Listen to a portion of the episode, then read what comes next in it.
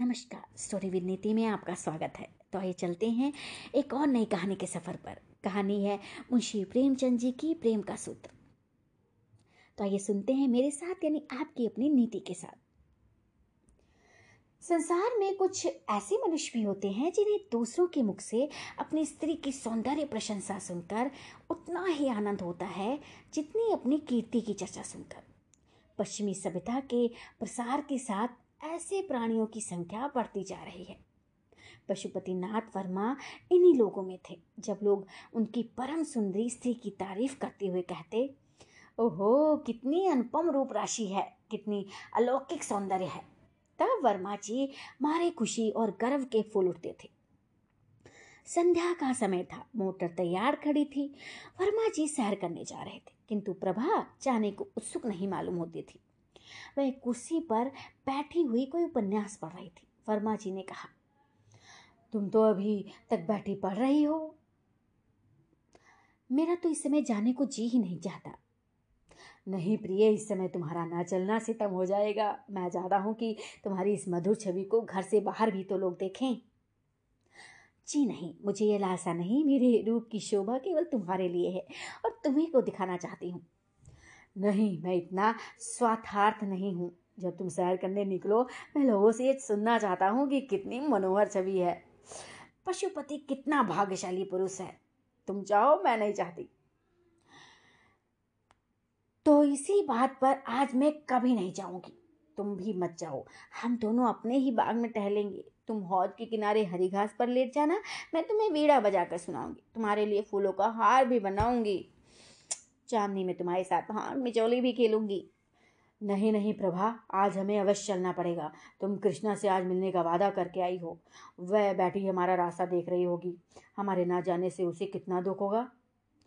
हाय, वही कृष्णा बार बार वही कृष्णा। पति के मुझसे नित्य नाम चिंगारे की भांत उड़कर प्रभा को जलाकर भस्म कर देती थी। प्रभा को अब मालूम हुआ कि आज ये बाहर जाने के लिए क्यों इतनी उत्सुक है। इसीलिए आज उन्होंने मुझसे केशों को संवारने के लिए इतना आग्रह किया था। सारी तैयारी उसे उल्टा कृष्णा से मिलने उसने दृढ़ स्वर में कहा, तुम्हें जाना हो तो मैं ना, मैं जाऊँगी। वर्मा जी ने कहा, अच्छी बात है, मैं ही चला जाऊँगा। पशुपति के जाने के बाद प्रभा को ऐसा जान पड़ा कि वह वाटका से से काटने दौड़ रही है।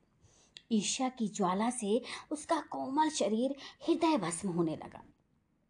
वे वहाँ कृष्णा के साथ बैठे विहार कर रहे होंगे। उसी नागिन से केश वाली कृष्णा के साथ हम्म, जिसकी आँखों में घातक विष भरा हुआ है। मर्दों की बुद्धि क्यों इतनी स्थूल होती है?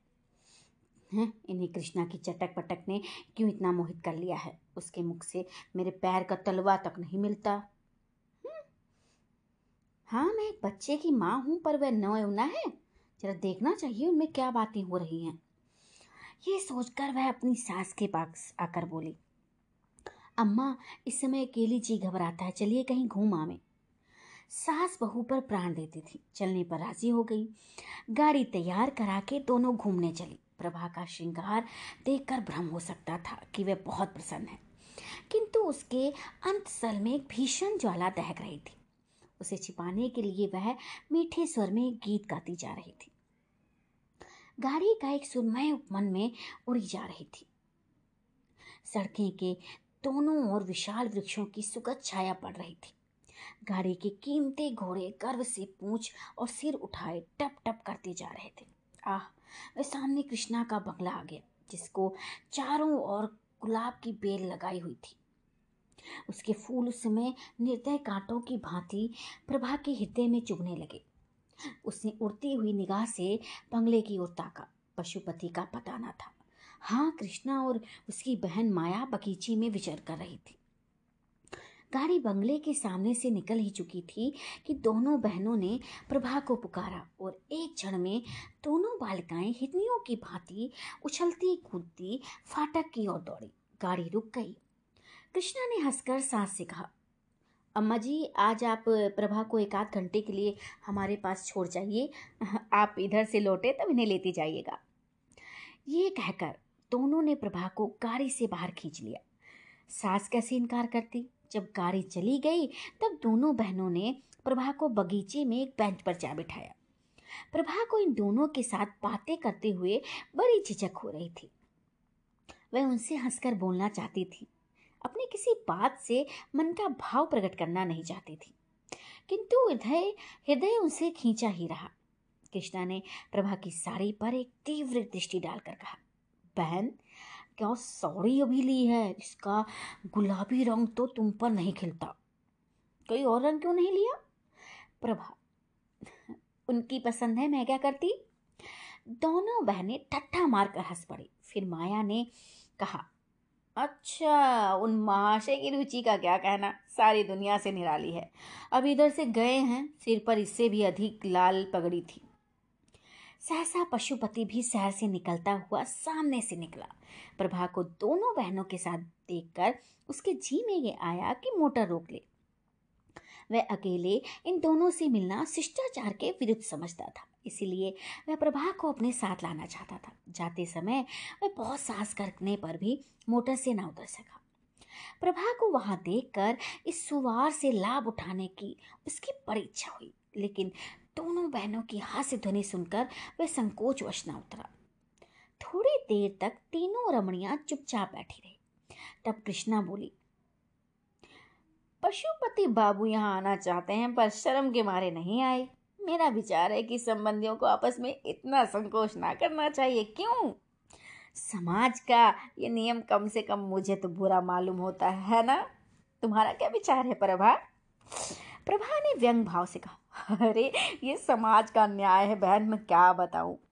प्रभा इस समय भूमि की ओर ताक रही थी, पर उसकी आँखों से ऐसा तिरस्कार निकल रहा था जिससे ने दोनों बहनों के प्रयास को लज्जा सूचक मौन में परिणत कर दिया। उसकी आँखों से एक चिंगारी सी निकली, जिसने दोनों युवतियों के आमोद प्रमोद और उस कुवृत्ति को जला डाला, जो प्रभा के पति परायण हृदय के बाणों से वेद रही थी। उस हृदय को जिसने अपने पति के सिवा और किसी को जगह ना दी थी। माया ने जब देखा कि प्रभा इस वक्त क्रोध से भरी थी, तब बेंच से उठ खड़ी हुई और बोली, आओ बहन, जरा टहले, यहाँ बैठे रहने से तो टहलना ही अच्छा है ना? प्रभा ज्यों की तो बैठी रही। पर वे दोनों बहनें बाग में टहलने लगी। उस वक्त प्रभा का ध्यान उन दोनों के वस्त्र आभूषण की ओर गया। माया बंगाल की गुलाबी रेशमी की एक महीन साड़ी पहनी हुई थी, जिसमें ना जाने कितनी चुन्नटें पड़ी हुई थी। उसके हाथ में एक रेशमी छतरी थी, जिसने उसे सूर्य की अमित किरणों से बचने के लिए खोल दिया था। कृष्णा के वस्त्र भी वैसे ही थे। हाँ उसकी साड़ी पीले रंग की थी और उसके घूंघर वाले बाल साड़ी के नीचे से निकलकर माथे और गालों पर लहरा रहे थे। प्रभा ने एक ही निगाह से ताड़ लिया कि इन दोनों युवतियों में किसी को उसके प्रति से प्रेम नहीं है। केवल आमोद लिप्सा के वशीभूत होकर ये स्वयं बदनाम होगी और उसके सरल हृदय पति को भी बदनाम कर देंगी। उसने ठान लिया कि मैं अपने भ्रमर को इन विषाक्त पुष्पों से बचाऊँगी। और चाहे जो कुछ भी हो, उसे इनके ऊपर मंडराने ना दूँगी। क्योंकि यहाँ केवल रूप और बास है, रास का, रस का तो नाम ही नहीं है। प्रभा अपने घर लौटते ही उस कमरे में गई। उसकी लड़की शांति अपनी दाई की गोद में खेल रही थी। अपनी नन्ही जीती जागती गुड़िया की सूरत देखते ही प्रभा की आँखें सजल हो गई। उसने मात्र स्नेह से विवोर होकर बालिका को गोद में उठा लिया। मानो किसी भयंकर पशु से उसकी रक्षा कर रही है। उस दुस्सह वेदना की दशा में उसके मुँह से ये शब्द निकल गया। बच्ची, तेरे बाप को लोग तुझसे छीनना चाहते हैं। हाय, तू क्या अनाथ हो जाएगी? नहीं नहीं, अगर मेरा बस चलेगा तो मैं निर्बल हाथों से उन्हें बचाऊँगी। आज से प्रभा विषाद में भावनाओं में मगन रहने लगी। आने वाली विपत्ति की कल्पना करके कभी कभी भयातुर होकर चिल्ला पड़ती। उसकी आँखों में उस विपत्ति की तस्वीर खिंच जाती जो उसकी ओर कदम बढ़ाए चली आती थी। पर उस बालिका की तोतली बातें और उसकी आँखों की निशंक ज्योति प्रभा के विकल हृदय को शांत कर देती। वह लड़की को गोद में उठा लेती और वह मधुर हास्य छवि जो बालिका के पतले पतले गुलाबी होठों पर खेलती होती, प्रभा की सारी शंकाओं और बाधाओं को छिन भिन कर देती। उन विश्वास में नेत्रों में आशा का प्रकाश उसे आश्वस्त कर देता। हाँ भागनी प्रभा, तू क्या जानती है, क्या होने वाला है? ग्रीष्म काल की चांदनी रात थी। सप्तमी का चाँद प्रकृति पर अपना मंद शीतल प्रकाश डाल रहा था। पशुपति मोलसिरी की एक डाली हाथ से पकड़े और तने से चिपटा हुआ माया के कमरे की ओर टकटकी लगाए ताक रहा था। कमरे का द्वार खुला हुआ था और शांत निशा में रेशमी साड़ियों की सरसराहट के साथ दो रमणियों की मधुर हास ध्वनि मिलकर पशुपति के कानों तक पहुँचते पहुँचते आकाश में विलीन हो जाती थी। एकाएक दोनों बहनें कमरे से निकली और उसी ओर चली जहाँ पशुपति खड़ा था। जब दोनों उस वृक्ष के पास पहुँची, तब पशुपति की परछाई देखकर कृष्णा चौक पड़ी और बोली, हे बहन, ये क्या है? पशुपति वृक्ष के नीचे से आकर सामने खड़ा हो गया। कृष्णा उन्हें पहचान गई और कठोर स्वर में बोली, आप यहाँ क्या करते हैं? बतलाइए, यहाँ आपका क्या काम है? बोलिए जल्दी. पशुपति की सिट्टी बिट्टी गुम हो गई। इस अवसर के लिए उसने जो प्रेम वाक्य रटे थे, वे सब विस्मित हो गए। सशंक होकर बोला, कुछ नहीं प्रिया, संध्या समय था जब मैं अपने मकान के सामने से आ रहा था। तब मैंने आपको अपनी बहन से कहते सुना कि आज रात को आप इस वृक्ष के नीचे बैठकर चांदनी का आनंद उठाएँगी। मैं भी आपसे कुछ कहने के लिए आ, मेरा मतलब है आपके चरणों पर अपना आ, दिल समर्पित करने के मतलब समर्पित करने के लिए। ये सुनते ही कृष्णा की आँखों से चंचल ज्वाला से निकली और उसके होठों पर व्यंगपूर्ण हास्य की झलक दिखलाई दी। बोली महाशय, आप तो आज एक विचित्र अभिनय करने लगे। अरे, कृपा करके पैरों से उठिए और जो कुछ कहना चाहते हैं, जल्द कह डालिए और जितने आँसू गिराने हो ना, एक सेकंड में गिरा दीजिए। मैं रुक रुक कर घिघिया घिघिया कर बातें करने वालों को पसंद नहीं करती। हाँ और ज़रा बातें और रोना साथ साथ ना हो प्लीज़ कहिए, क्या कहना चाहते हैं? आप आप ना कहेंगे, लीजिए, समय बीत गया, मैं जाती हूँ। कृष्णा वहाँ से चल दी। माया भी उसके साथ ही चल दी। पशुपति एक क्षण तक वहाँ खड़ा रहा फिर भी वह उसके पीछे पीछे चला। मानो वह सुई है जो चुंबक के आकर्षण से आप ही आप खिंचा चला जाता है। सहसा कृष्णा रुक गई और बोली सुनिए पशुपति बाबू आज संध्या समय प्रभा की बातों से मालूम हो गया कि उन्हें आपका और मेरा मिलना जुलना बिल्कुल पसंद नहीं है। पशुपति प्रभा की तो आप चर्चा छोड़ ही दीजिए। क्यों छोड़ूं? क्या वह आपकी स्त्री नहीं है? अरे आप इस समय उसे घर में अकेली छोड़कर मुझसे क्या कहने के लिए आए हैं? ये कि उसकी चर्चा ना करूँ अच्छा? जी नहीं, ये कहने के लिए वह विरागनी नहीं सह जाती। अच्छा आप तो इस कला में बहुत निपुण जान पड़ते हैं। अरे, प्रेम, समर्पण, विराग्नि, और ये आए शब्द, आपने सीखे कहाँ से? कृष्ण, मुझे तुमसे इतना प्रेम है कि मैं पागल हो गया हूँ। ओ, तुम्हें प्रभा से क्यों प्रेम नहीं है? मैं मैं तुम्हारा उपासक हूँ। लेकिन ये क्यों भूल जाते हो कि तुम प्रभा के स्वामी हो? तो तुम्हारा दास हूँ। मैं ऐसी बातें नहीं सुनना चाहती। तुम्हें मेरी एक एक बात सुननी पड़ेगी। तुम जो चाहो वो करने के लिए तैयार हूँ मैं। अगर ये बातें कहीं वह सुन ले तो सुन ले तो सुन ले। मैं हर बात के लिए तैयार हूँ। मैं फिर कहता हूँ कि अगर तुम्हारी मुझ पर कृपा दृष्टि हुई ना हुई तो मैं मर जाऊँगा। अच्छा तुम्हें बात करते समय अपनी पत्नी का ध्यान नहीं आता? मैं उसका पति नहीं होना चाहता, मैं तो तुम्हारा दास होने के लिए बनाया गया हूँ। वह सुगंध जो इस समय तुम्हारी गुलाबी साड़ी से निकल रही है ना, मेरी जान है। हाय, तुम्हारी छोटे छोटे पाँव मेरे प्राण हैं। तुम्हारी हँसी, तुम्हारी छवि, तुम्हारा एक एक अंग मेरे प्राण है। मैं केवल तुम्हारे लिए पैदा हुआ हूँ। अरे भाई भाई भाई, रुक रुक रुक, रुको। अब तो सुनते सुनते कान भर गए हैं। ओहो, चुप चुप चुप। ये व्याख्यान और ये गद्य काव्य सुनने के लिए मैं, मेरे पास समय नहीं है। मैं, आओ माया, मुझे तो सर्दी लग रही है। चल चल, अंदर चल के बैठे ये पागल हो गया है। ये निष्ठुर शब्द सुनकर पशुपति की आँखों के सामने अंधेरा छा गया।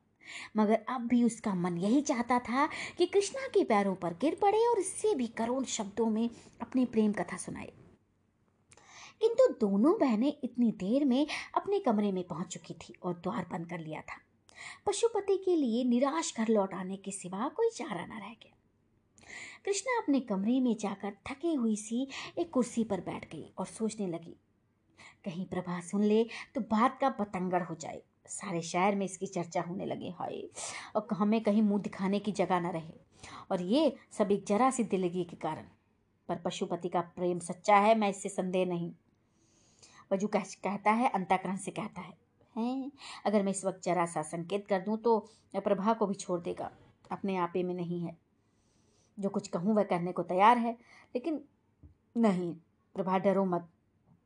तुम्हारा सर्वनाश ना करूँगी। तुम मुझसे बहुत नीचे हो। यहाँ मेरे अनुपम सौंदर्य के लिए गौरव की बात नहीं कि तुम जैसी रूप भीना से बाजी मार ले जाऊँ। अभागे पशुपति। तुम्हारे भाग में जो कुछ लिखा था वो हो चुका। तुम्हारे ऊपर मुझे दया आती है, पर क्या किया जाए? एक हाथ पहले हाथ पड़ चुका था ये दूसरा पत्र जो प्रभा को पति देव की कोट की जेब में मिला। कैसा पत्र था हाँ? इसे पढ़ते ही प्रभा की देह में एक ज्वाला सी उठने लगी। तो यूँ कहिए कि ये अब कृष्णा के दो हो चुके थे। अब इसमें कोई संदेह नहीं रहा। अब मेरे जीने को धिक्कार है। अब जीवन में कोई सुख नहीं रहा। तो क्यों ना इस बोझ को उतार फेंक दूँ? वही पशुपति, जिसे कविता से लेश मात्र भी रुचि ना थी, अब कवि को हो गया था और कृष्णा को छंदों में पत्र लिखता था। प्रभा ने अपने स्वामी को उधर से हटाने के लिए वह सब कुछ किया जो उससे हो सकता था। पर प्रेम का प्रवाह उसके रोके ना रुका और आज उस प्रवाह तक उसके जीवन की नौका निराधार वहीं चली जा रही है। इसमें संदेह नहीं कि प्रभा को अपने पति से सच्चा प्रेम था, लेकिन आत्मसमर्पण की तुष्टि आत्मसमर्पण से ही होती है। वह उपेक्षा और निष्ठुरता को सहन नहीं कर सकता। प्रभा के मन में विद्रोह का भाव जागृत हो गया। उसके आत्म में भान आत्म अभिमान जाता रहा। उसके मन में न जाने कितने भीषण संकल्प होते, किंतु अपनी असमर्थता और दीनता पर आप ही आप रोने लगती।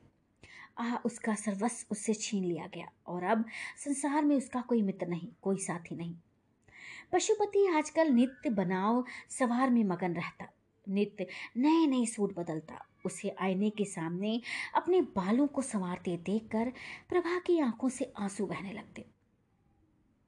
वह सारी तैयारी उसी दुष्ट के लिए हो रही है। ये चिंता जहरीले सांप की भांति उसे टस लेती थी। वह जब अपने पति को प्रत्येक बात, प्रत्येक गति को सूक्ष्म दृष्टि से देखती, कितनी ही बातें जिन पर वह पहले ध्यान भी न देती थी, अब रहस्य भरी हुई जान पड़ती थी। वह रात को न सोती, कभी पशुपति की जेब टटोलती, कभी इसको मेज पर रखे हुए पन्नों को पढ़ती। इसी टू में वह रात दिन पड़ी रहती, वह सोचने लगी। मैं क्या प्रेम वंचिता बनी बैठी रहूँ? क्या मैं प्राणेश्वरी नहीं बन सकती? क्या इसे परित्यक्ता बनकर ही काटना होगा? आ निर्दयी, तूने मुझे धोखा दिया है। मुझसे आँखें ली हैं, पर सबसे बड़ा अनर्थ ये किया कि मुझे जीवन का कलुषित मार्ग दिखा दिया। मैं भी विश्वास कर, करके तुझे धोखा देकर क्या कलुषित प्रेम का आनंद नहीं उठा सकती? अशुधारा से सींच कर ही सही, पर क्या अपने लिए कोई बाटका नहीं लगा सकती? वह सामने के मकान में घुंघराले बालों वाला युवक रहता है और जब मौका पाता है, मेरी वो सचेष्ट निश्चों से देखता है। क्या केवल एक प्रेम कटाक्ष से मैं उसके हृदय पर अधिकार नहीं प्राप्त कर सकती? अगर मैं इस भांति निष्ठुरता का बदला लूँ तो क्या अनुचित होगा? आखिर मैंने अपना जीवन अपने पति को किस लिए सौंपा था? इसीलिए तो कि सुख से जीवन व्यतीत करूँ। चाहूँ और चाही जाऊँ और इस प्रेम साम्राज्य की अधीश्वरी बन जाऊँ। मगर आ, वे सारी अभिलाषाएँ धूल में मिल गई। अब मेरे लिए क्या रह गया है? आज यदि मैं मर जाऊँ तो कौन रोएगा मेरे लिए? अब बस हम हैं और तुम। हमारे बीच में कोई बाधा, कोई कंटक नहीं है। आखिर प्रभा इन कलुषित भावनाओं के प्रभाव में बह चली। उसके हृदय में रातों को निद्रा और अशी विहीन रातों को बड़े प्रबल वेग से तूफ़ान उठने लगा।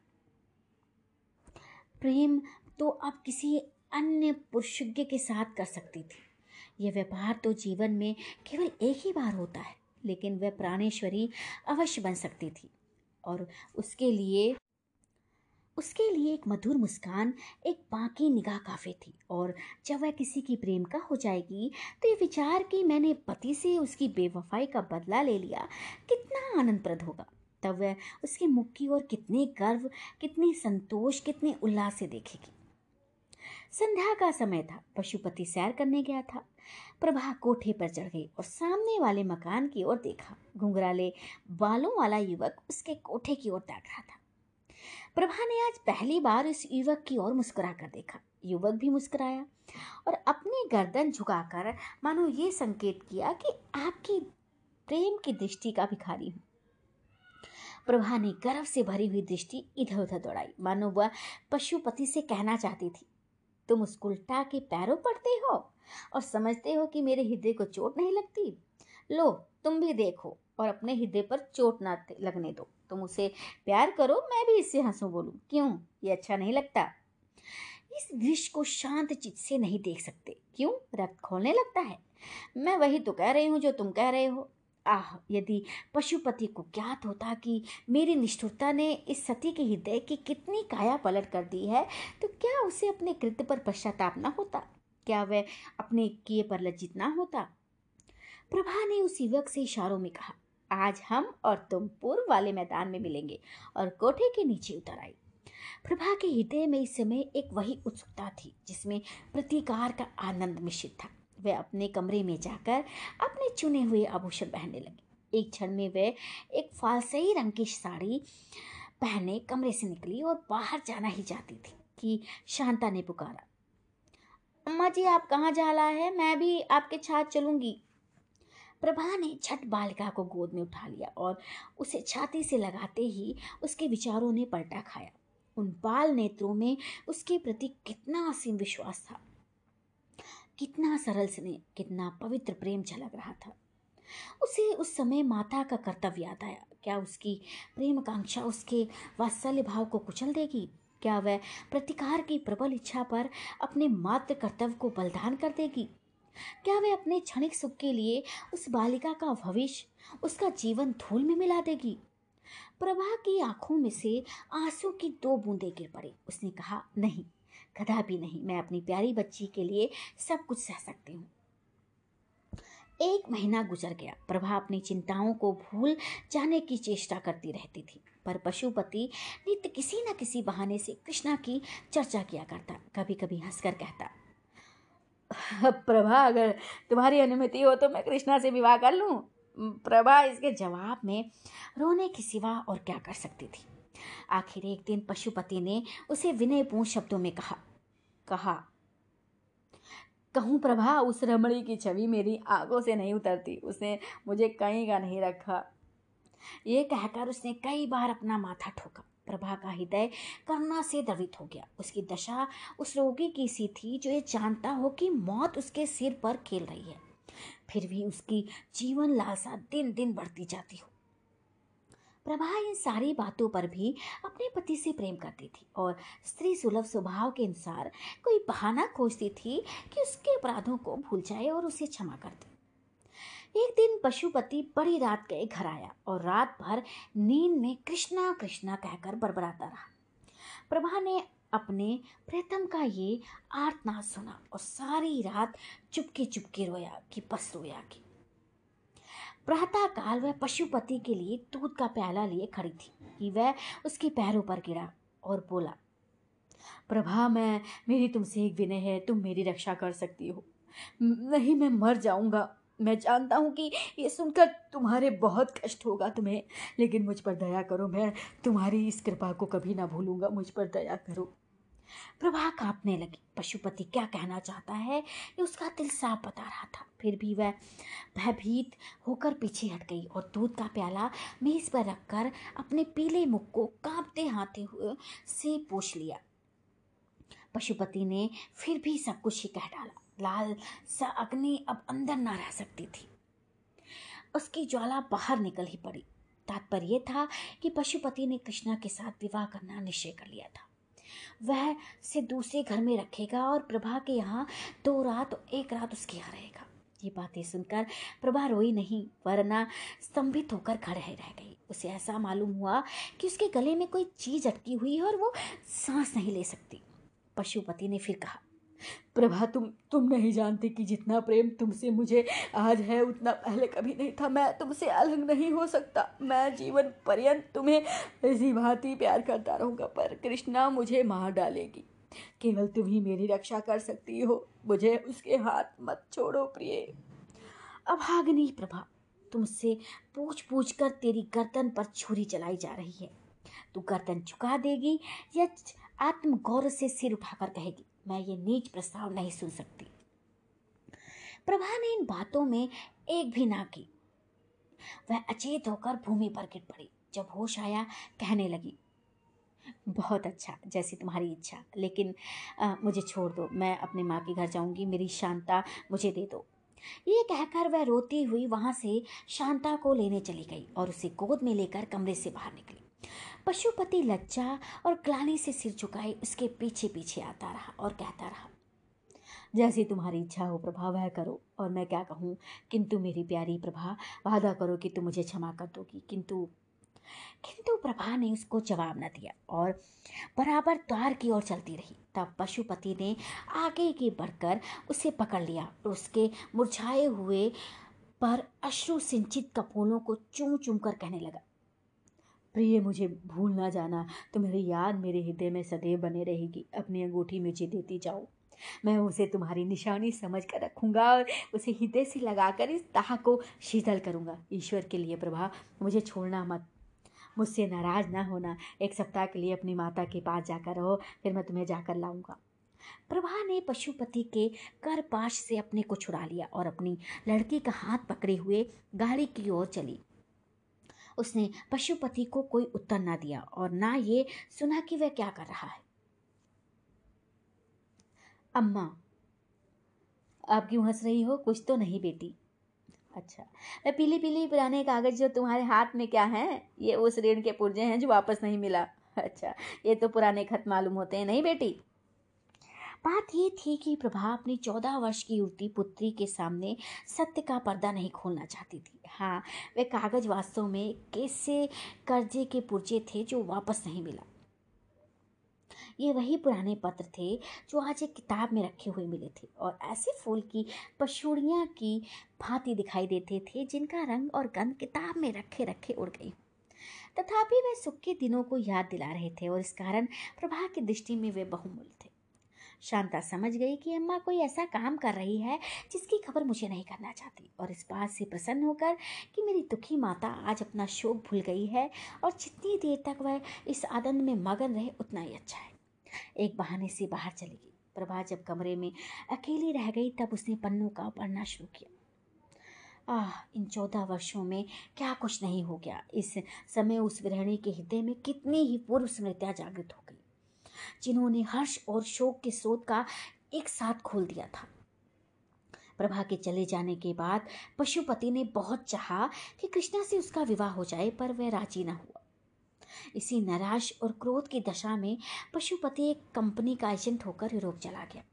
तब फिर उसे प्रभा की याद आई। कुछ दिनों तक उसके पास से क्षमा प्रार्थना पूर्ण पत्र आते रहे, जिनमें वह बहुत जल्द घर आकर प्रभा से मिलने के वादे करता रहा। और प्रेम के इस नवे प्रवाह में पुराने कर्ताओं को जलमगन कर देने के आशामय स्वप्न देखता रहा।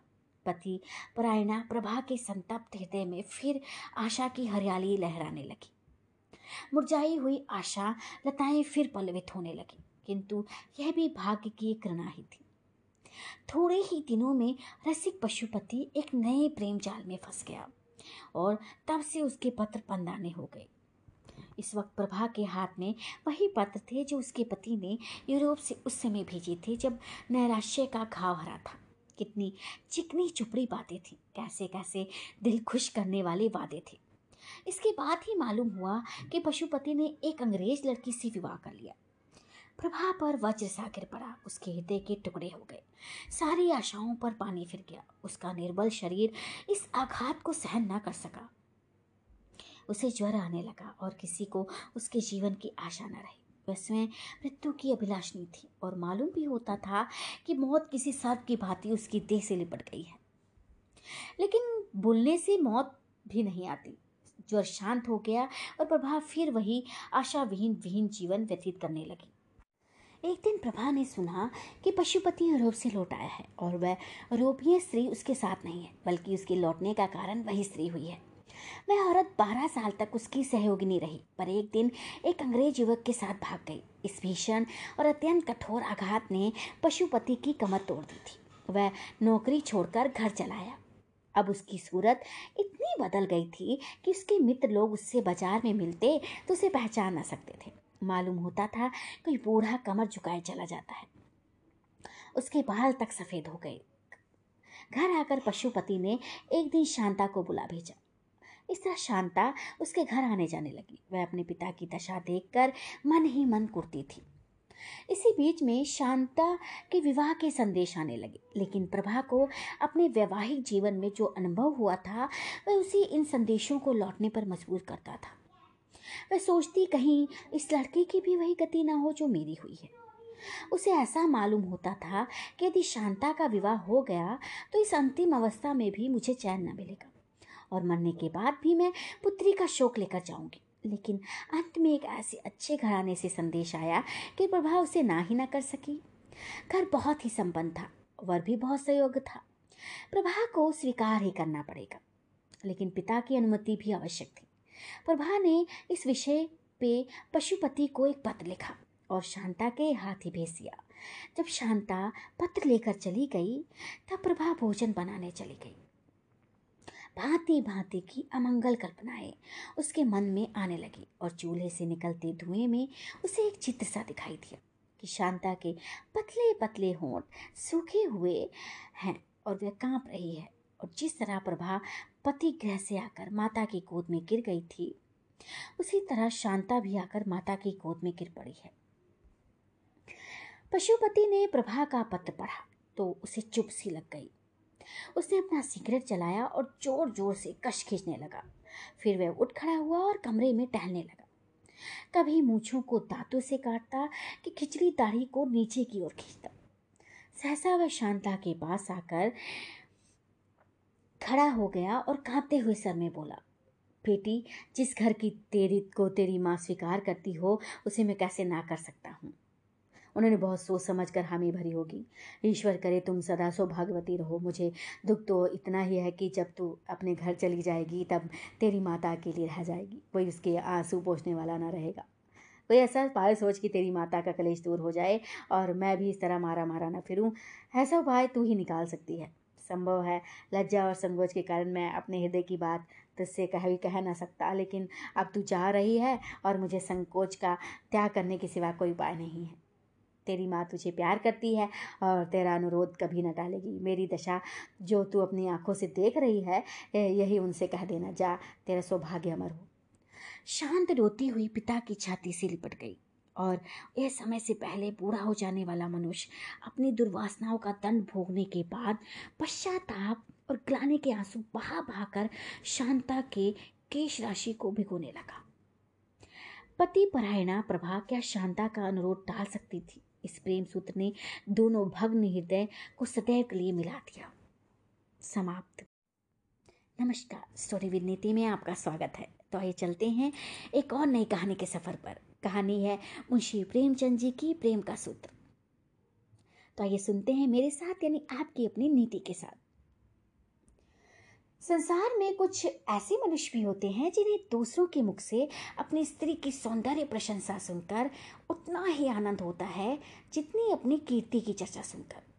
पश्चिमी सभ्यता के प्रसार के साथ ऐसे प्राणियों की संख्या बढ़ती जा रही है। पशुपतिनाथ वर्मा इन्हीं लोगों में थे, जब लोग उनकी परम सुंदरी स्त्री की तारीफ़ करते हुए कहते, ओहो, कितनी अनुपम रूप राशि है, कितनी अलौकिक सौंदर्य है। तब वर्मा जी मारे खुशी और गर्व के फूल उठते थे। संध्या का समय था, मोटर तैयार खड़ी थी। वर्मा जी सैर करने जा रहे थे, किंतु प्रभा जाने को उत्सुक नहीं मालूम होती थी। वह कुर्सी पर बैठी हुई कोई उपन्यास पढ़ रही थी। वर्मा जी ने कहा, तुम तो अभी तक बैठी पढ़ रही हो।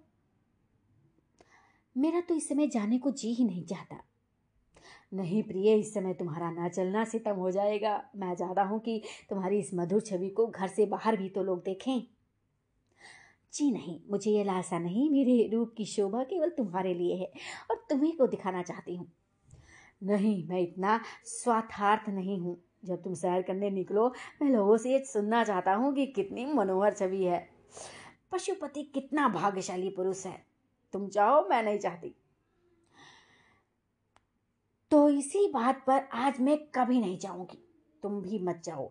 हम दोनों अपने ही बाग में टहलेंगे। तुम हौद के किनारे हरी घास पर लेट जाना, मैं तुम्हें वीड़ा बजा कर सुनाऊँगी। तुम्हारे लिए फूलों का हार भी बनाऊँगी। चांदनी में तुम्हारे साथ हाँ मिचौली भी खेलूँगी। नहीं नहीं प्रभा, आज हमें अवश्य चलना पड़ेगा। तुम कृष्णा से आज मिलने का वादा करके आई हो। वह बैठी हमारा रास्ता देख रही होगी। हमारे ना जाने से उसे कितना दुख होगा? हाय, वही कृष्णा बार बार वही कृष्णा। पति के मुझसे नित्य नाम चिंगारे की भांत उड़कर प्रभा को जलाकर भस्म कर देती थी। प्रभा को अब मालूम हुआ कि आज ये बाहर जाने के लिए क्यों इतनी उत्सुक है। इसीलिए आज उन्होंने मुझसे केशों को संवारने के लिए इतना आग्रह किया था। सारी तैयारी उसे उल्टा कृष्णा से मिलने उसने दृढ़ स्वर में कहा, तुम्हें जाना हो तो मैं ना मैं जाऊँगी। वर्मा जी ने कहा अच्छी बात है मैं ही चला जाऊँगा.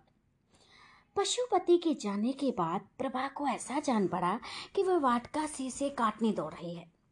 ईर्ष्या की ज्वाला से उसका कोमल शरीर हृदय भस्म होने लगा। वे वहाँ कृष्णा के साथ बैठे विहार कर रहे होंगे। उसी नागिन से केश वाली कृष्णा के साथ हम्म, जिसकी आँखों में घातक विष भरा हुआ है। मर्दों की बुद्धि क्यों इतनी स्थूल होती है? हैं इन्हें कृष्णा की चटक पटक ने क्यों इतना मोहित कर लिया है? उसके मुख से मेरे पैर का तलवा तक नहीं मिलता। हम्म। हाँ मैं एक बच्चे की माँ हूँ, पर वह नौना है। जरा देखना चाहिए उनमें क्या बातें हो रही हैं। ये सोचकर वह अपनी सास के पास आकर बोली, अम्मा, इस समय अकेली जी घबराता है। चलिए कहीं घूम आवे। सास बहू पर प्राण देती थी। चलने पर राज़ी हो गई। गाड़ी तैयार करा के दोनों घूमने चली। प्रभा का श्रृंगार देखकर भ्रम हो सकता था कि वह बहुत प्रसन्न है।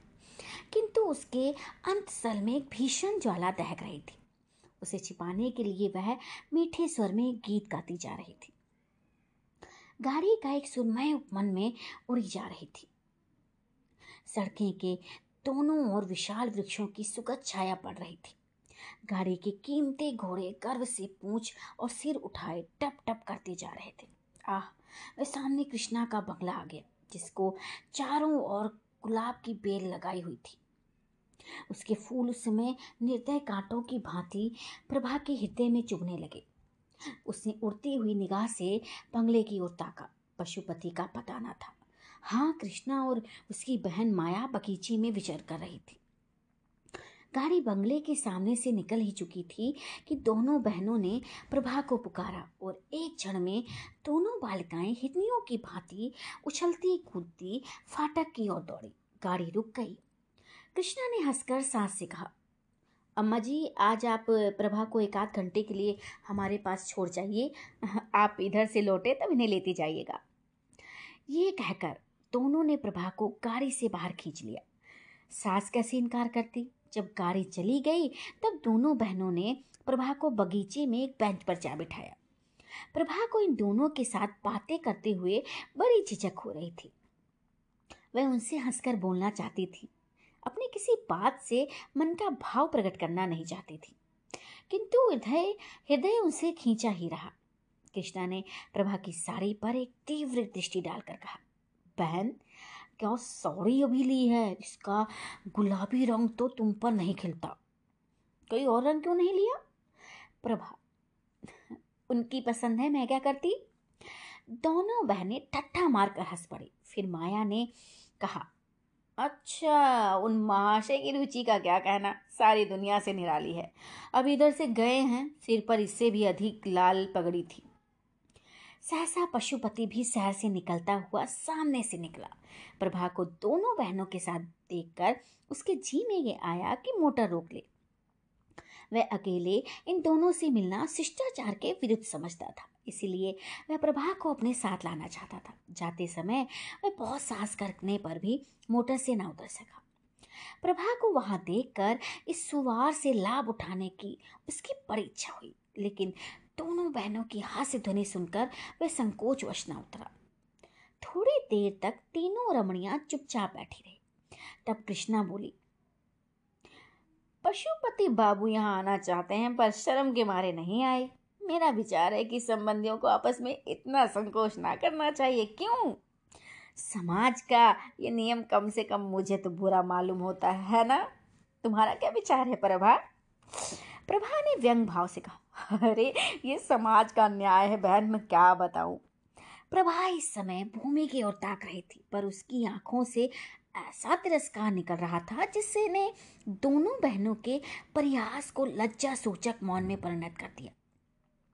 उसकी आँखों से एक चिंगारी सी निकली, जिसने दोनों युवतियों के आमोद प्रमोद और उस कुवृत्ति को जला डाला, जो प्रभा के पति परायण हृदय के बाणों से वेद रही थी।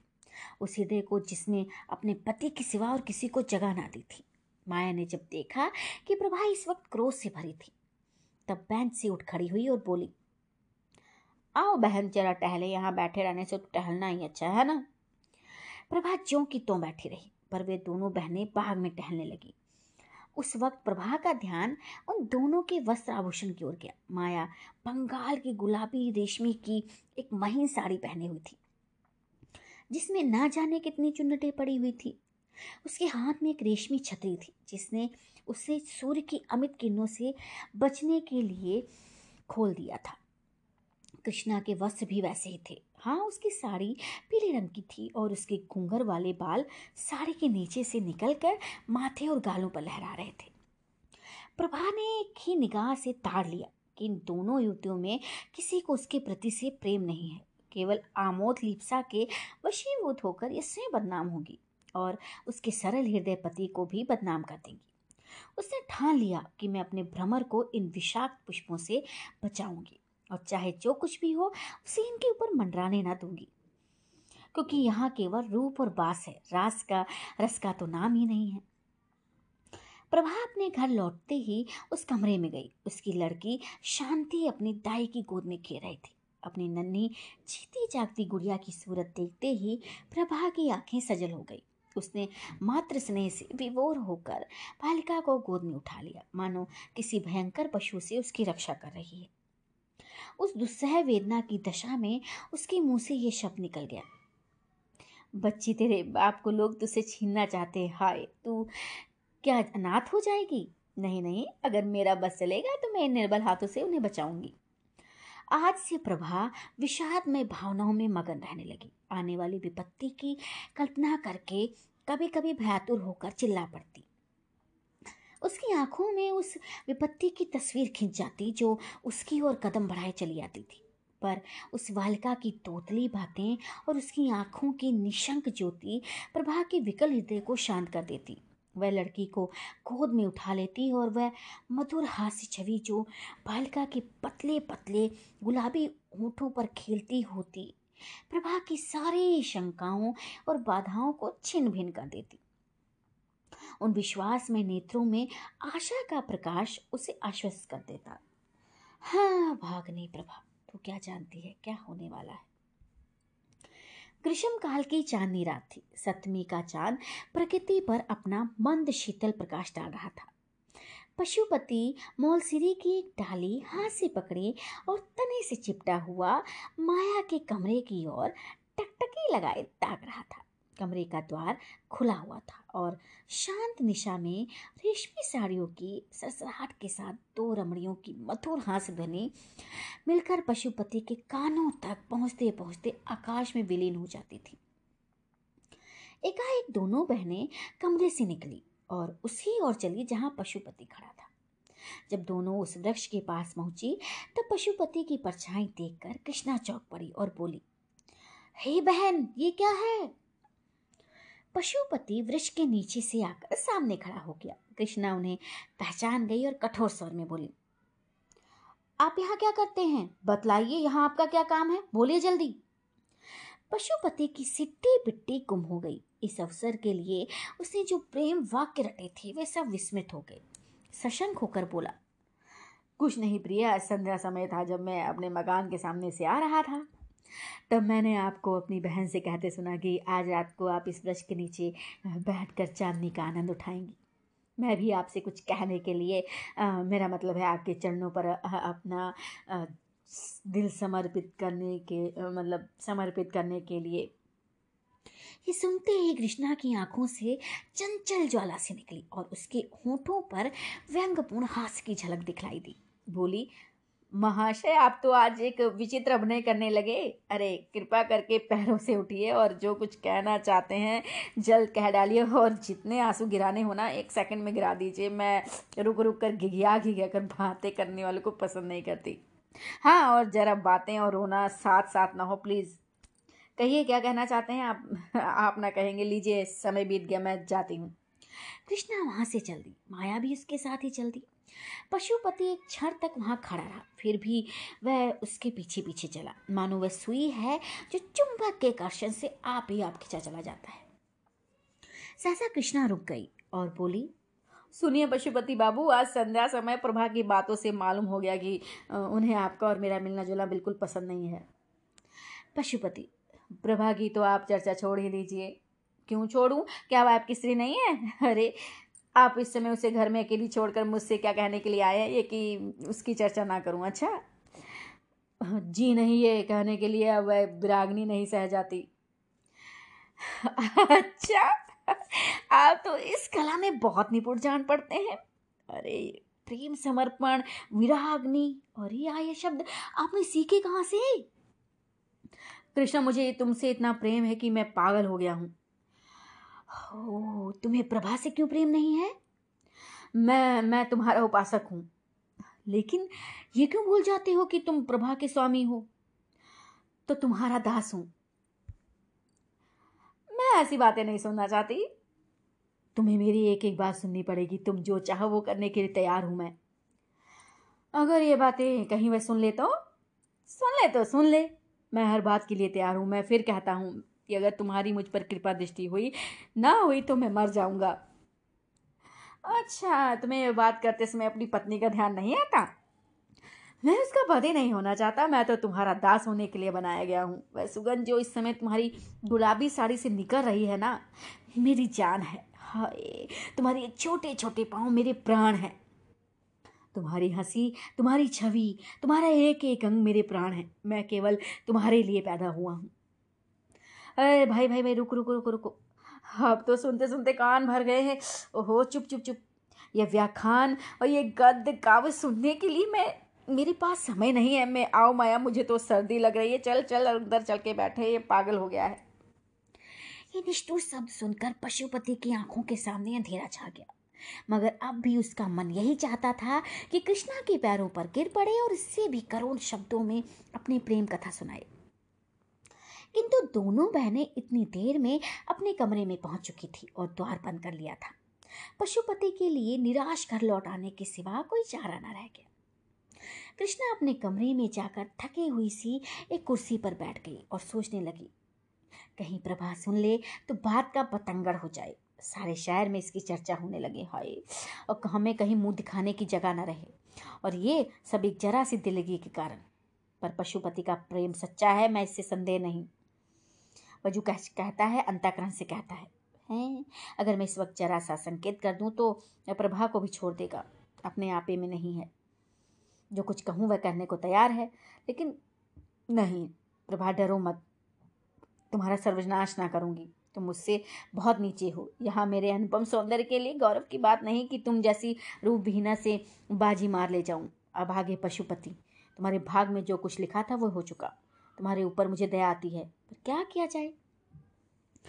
एक हाथ पहले हाथ पड़ चुका था, ये दूसरा पत्र जो प्रभा को पति देव की कोट की जेब में मिला। कैसा पत्र था? हाँ इसे पढ़ते ही प्रभा की देह में एक ज्वाला सी उठने लगी। तो यूँ कहिए कि ये अब कृष्णा के दो हो चुके थे। अब इसमें कोई संदेह नहीं रहा। अब मेरे जीने को धिक्कार है। अब जीवन में कोई सुख नहीं रहा। तो क्यों ना इस बोझ को उतार फेंक दूँ? वही पशुपति, जिसे कविता से लेश मात्र भी रुचि ना थी, अब कवि को हो गया था और कृष्णा को छंदों में पत्र लिखता था। प्रभा ने अपने स्वामी को उधर से हटाने के लिए वह सब कुछ किया जो उससे हो सकता था। पर प्रेम का प्रवाह उसके रोके ना रुका और आज उस प्रवाह तक उसके जीवन की नौका निराधार वहीं चली जा रही है।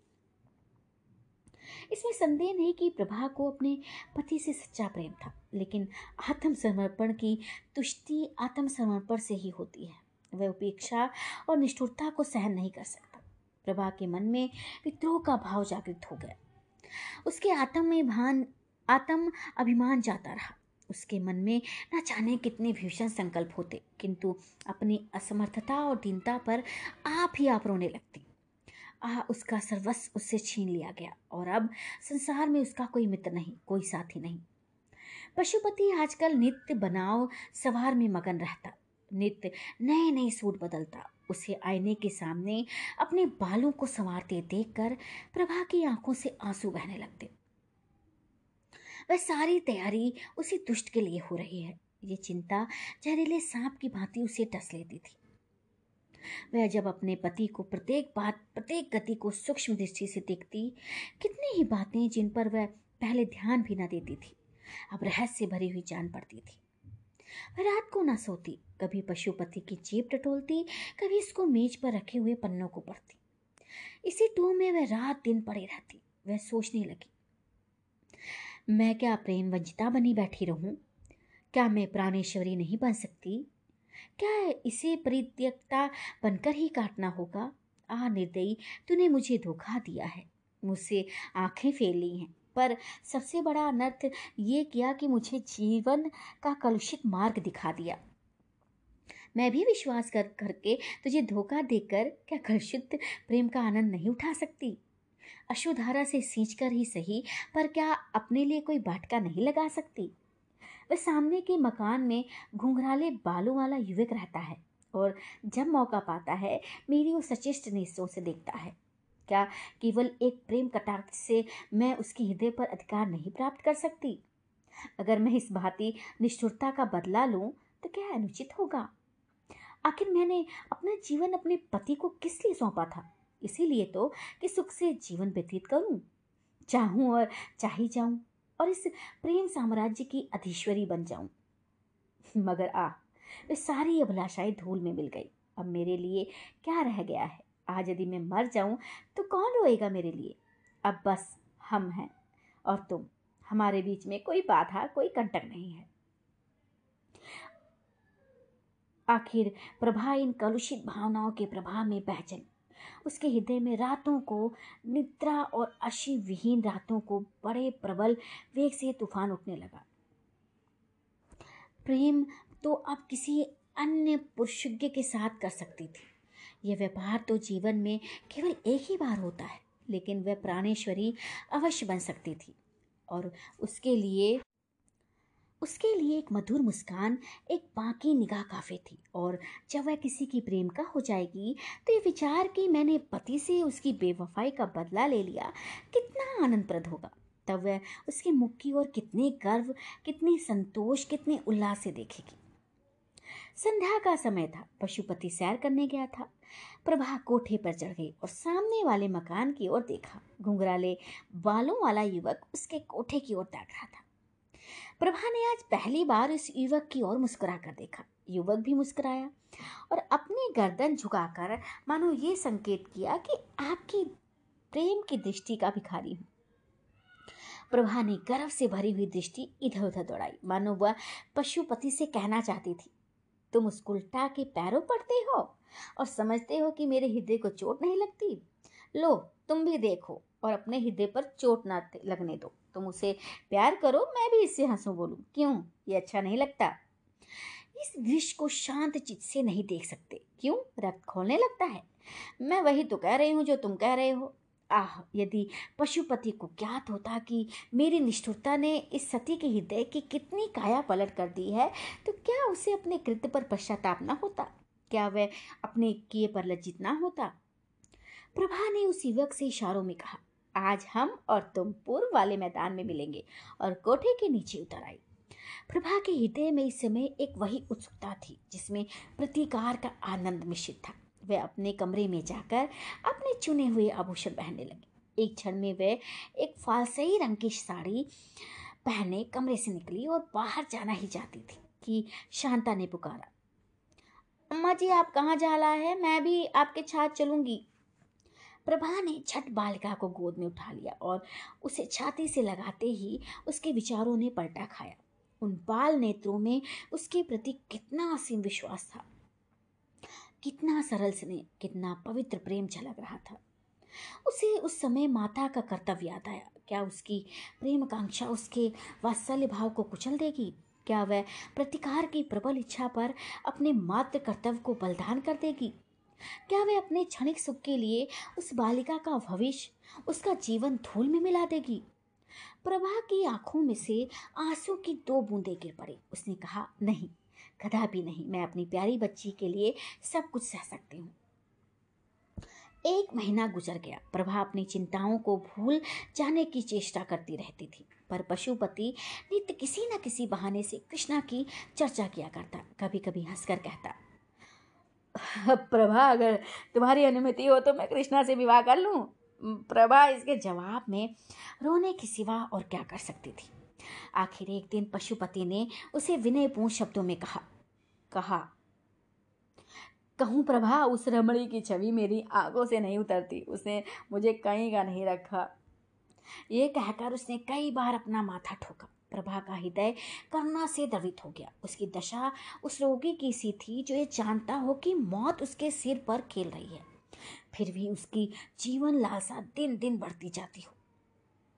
प्रभा इन सारी बातों पर भी अपने पति से प्रेम करती थी और स्त्री सुलभ स्वभाव के अनुसार कोई बहाना खोजती थी कि उसके अपराधों को भूल जाए और उसे क्षमा कर दे।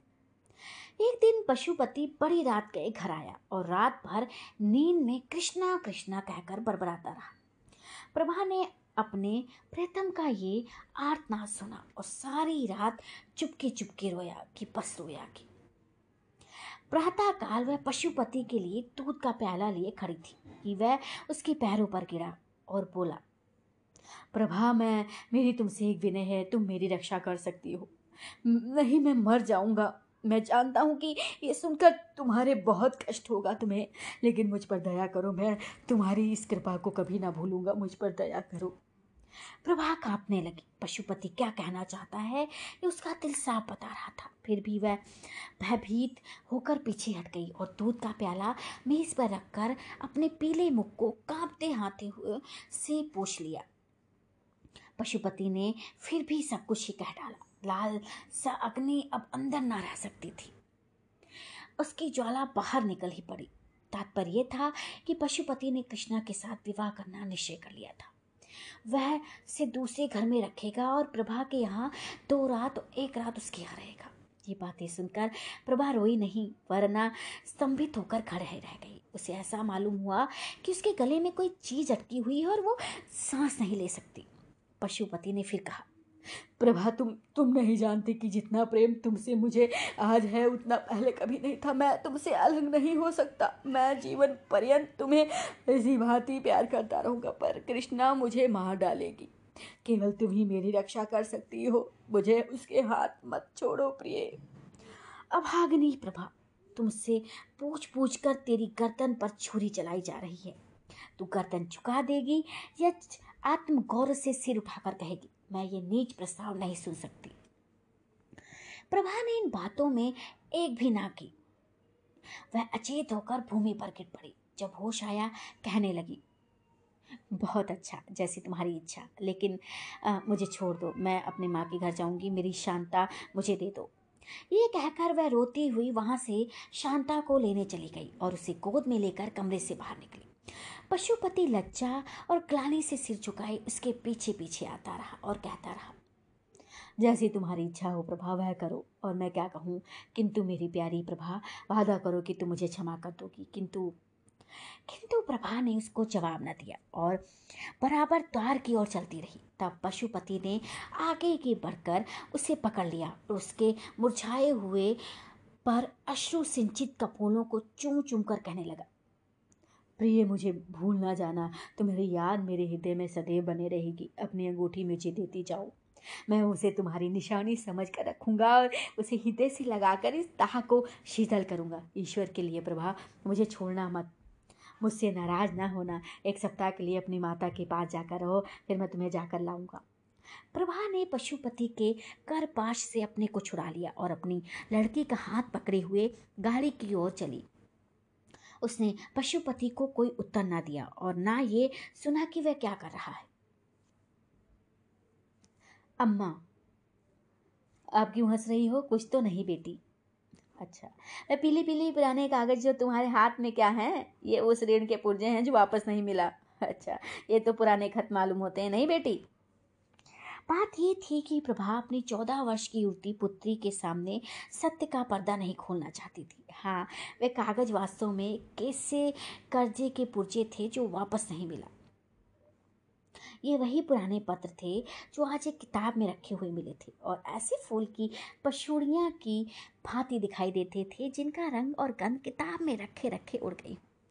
तथापि वे सुख के दिनों को याद दिला रहे थे और इस कारण प्रभा की दृष्टि में वे बहुमूल्य थे। शांता समझ गई कि अम्मा कोई ऐसा काम कर रही है जिसकी खबर मुझे नहीं करना चाहती और इस बात से प्रसन्न होकर कि मेरी दुखी माता आज अपना शोक भूल गई है और जितनी देर तक वह इस आनंद में मगन रहे, उतना ही अच्छा है। एक बहाने से बाहर चली गई। प्रभा जब कमरे में अकेली रह गई, तब उसने पन्नों का पढ़ना शुरू किया। आह, इन चौदह वर्षों में क्या कुछ नहीं हो गया। इस समय उस गृहिणी के हृदय में कितनी ही पूर्व स्मृतियाँ जागृत हो जिन्होंने हर्ष और शोक के स्रोत का एक साथ खोल दिया था। प्रभा के चले जाने के बाद पशुपति ने बहुत चाहा कि कृष्णा से उसका विवाह हो जाए, पर वह राज़ी न हुआ। इसी निराश और क्रोध की दशा में पशुपति एक कंपनी का एजेंट होकर यूरोप चला गया।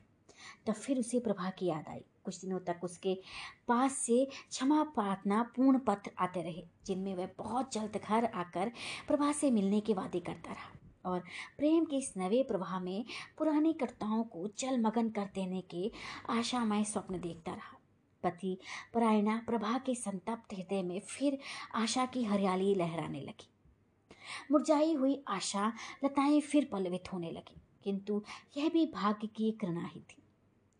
थोड़े ही दिनों में रसिक पशुपति एक नए प्रेम जाल में फंस गया और तब से उसके पत्र पंदाने हो गए। इस वक्त प्रभा के हाथ में वही पत्र थे जो उसके पति ने यूरोप से उस समय भेजे थे जब नैराश्य का घाव हरा था। कितनी चिकनी चुपड़ी बातें थी कैसे कैसे दिल खुश करने वाले वादे थे। इसके बाद ही मालूम हुआ कि पशुपति ने एक अंग्रेज़ लड़की से विवाह कर लिया। प्रभा पर वज्र सा गिर पड़ा, उसके हृदय के टुकड़े हो गए। सारी आशाओं पर पानी फिर गया, उसका निर्बल शरीर इस आघात को सहन न कर सका। उसे ज्वर आने लगा और किसी को उसके जीवन की आशा न रही। स्वयं मृत्यु की अभिलाषणी थी और मालूम भी होता था कि मौत किसी सर्प की भांति उसकी देह से लिपट गई है। लेकिन बोलने से मौत भी नहीं आती। ज्वर शांत हो गया और प्रभा फिर वही आशा विहीन विहीन जीवन व्यतीत करने लगी। एक दिन प्रभा ने सुना कि पशुपति यूरोप से लौट आया है और वह यूरोपीय स्त्री उसके साथ नहीं है, बल्कि उसके लौटने का कारण वही स्त्री हुई है। वह औरत बारह साल तक उसकी सहयोगिनी रही, पर एक दिन एक अंग्रेज़ युवक के साथ भाग गई। इस भीषण और अत्यंत कठोर आघात ने पशुपति की कमर तोड़ दी थी। वह नौकरी छोड़कर घर चलाया। अब उसकी सूरत इतनी बदल गई थी कि उसके मित्र लोग उससे बाज़ार में मिलते तो उसे पहचान ना सकते थे। मालूम होता था कोई बूढ़ा कमर झुकाए चला जाता है। उसके बाल तक सफ़ेद हो गए। घर आकर पशुपति ने एक दिन शांता को बुला भेजा। इस तरह शांता उसके घर आने जाने लगी। वह अपने पिता की दशा देखकर मन ही मन कुर्ती थी। इसी बीच में शांता के विवाह के संदेश आने लगे, लेकिन प्रभा को अपने वैवाहिक जीवन में जो अनुभव हुआ था, वह उसी इन संदेशों को लौटने पर मजबूर करता था। वह सोचती, कहीं इस लड़के की भी वही गति ना हो जो मेरी हुई है। उसे ऐसा मालूम होता था कि यदि शांता का विवाह हो गया तो इस अंतिम अवस्था में भी मुझे चैन न मिलेगा। और मरने के बाद भी मैं पुत्री का शोक लेकर जाऊँगी। लेकिन अंत में एक ऐसे अच्छे घराने से संदेश आया कि प्रभा उसे ना ही ना कर सकी। घर बहुत ही संपन्न था, वर भी बहुत सहयोग था। प्रभा को स्वीकार ही करना पड़ेगा, लेकिन पिता की अनुमति भी आवश्यक थी। प्रभा ने इस विषय पे पशुपति को एक पत्र लिखा और शांता के हाथ ही भेज दिया। जब शांता पत्र लेकर चली गई, तब प्रभा भोजन बनाने चली गई। भांति भांति की अमंगल कल्पनाएँ उसके मन में आने लगी और चूल्हे से निकलते धुएँ में उसे एक चित्र सा दिखाई दिया कि शांता के पतले पतले होंठ सूखे हुए हैं और वह काँप रही है और जिस तरह प्रभा पति गृह से आकर माता की गोद में गिर गई थी, उसी तरह शांता भी आकर माता की गोद में गिर पड़ी है। पशुपति ने प्रभा का पत्र पढ़ा तो उसे चुप सी लग गई। उसने अपना सिगरेट जलाया और ज़ोर ज़ोर से कश खींचने लगा। फिर वह उठ खड़ा हुआ और कमरे में टहलने लगा। कभी मूछों को दांतों से काटता कि खिचड़ी दाढ़ी को नीचे की ओर खींचता। सहसा वह शांता के पास आकर खड़ा हो गया और कांपते हुए सर में बोला, बेटी, जिस घर की तेरी, को तेरी माँ स्वीकार करती हो, उसे मैं कैसे ना कर सकता हूँ? उन्होंने बहुत सोच समझ कर हामी भरी होगी। ईश्वर करे तुम सदा सौभाग्यवती रहो। मुझे दुख तो इतना ही है कि जब तू अपने घर चली जाएगी, तब तेरी माता अकेली रह जाएगी। कोई उसके आँसू पोछने वाला ना रहेगा। कोई ऐसा पाए सोच कि तेरी माता का कलेश दूर हो जाए और मैं भी इस तरह मारा मारा ना फिरूं, ऐसा उपाय तू ही निकाल सकती है। संभव है लज्जा और संकोच के कारण मैं अपने हृदय की बात तुझसे कह भी कह ना सकता, लेकिन अब तू चाह रही है और मुझे संकोच का त्याग करने के सिवा कोई उपाय नहीं है। तेरी माँ तुझे प्यार करती है और तेरा अनुरोध कभी न टालेगी। मेरी दशा, जो तू अपनी आँखों से देख रही है यही उनसे कह देना। जा, तेरा सौभाग्य अमर हो। शांत रोती हुई पिता की छाती से लिपट गई और यह समय से पहले बूढ़ा हो जाने वाला मनुष्य अपनी दुर्वासनाओं का दंड भोगने के बाद पश्चाताप और ग्लाने के आँसू बहा बहाकर शांता के केश राशि को भिगोने लगा। पति परायणा प्रभा क्या शांता का अनुरोध टाल सकती थी? इस प्रेम सूत्र ने दोनों भग्न हृदय को सदैव के लिए मिला दिया। समाप्त।